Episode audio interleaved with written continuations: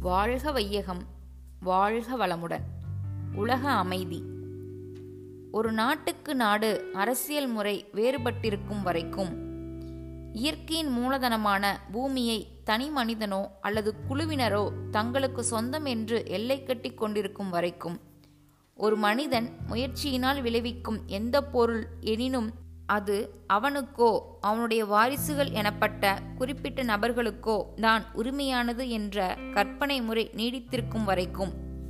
குழந்தை வளர்ப்பு முதியோர் பராமரிப்பு என்ற இருவகையும் பெற்றோர்கள் மக்கள் இவர்கள் பொறுப்பிலிருந்து விடுபட்டு சமுதாயம் பொதுவாக நடைபெறும் காலம் வரைக்கும் வாலிபப் பருவமும் உடல் வலிவும் உடைய அனைவருக்கும் அறிவிற்கும் உடலுக்கும் தகுந்தபடி ஆக்கத்தொழில் புரியும் வாய்ப்பு சமுதாயத்தில் கிடைக்கும் ஒரு அமைப்பு ஏற்படும் வரைக்கும். உலகில் ஒரு மனிதனேனும் உணவு கிடைக்கவில்லை என்ற காரணத்தால் பட்டினி கிடக்க நேரிடும் முறையில் நிர்வாகம் நடைபெறும் வரைக்கும். உணவிற்காக வேறொரு ஜீவனை கொள்ளும் பழக்கமும் அவசியமும் மனிதனுக்கு இருக்கும் வரைக்கும். உலக மக்கள் வாழ்வில் நிரந்தரமாக அமைதி என்பது ஏற்பட முடியுமா? அருள்தந்தை வேதாத்ரி மகரிஷி.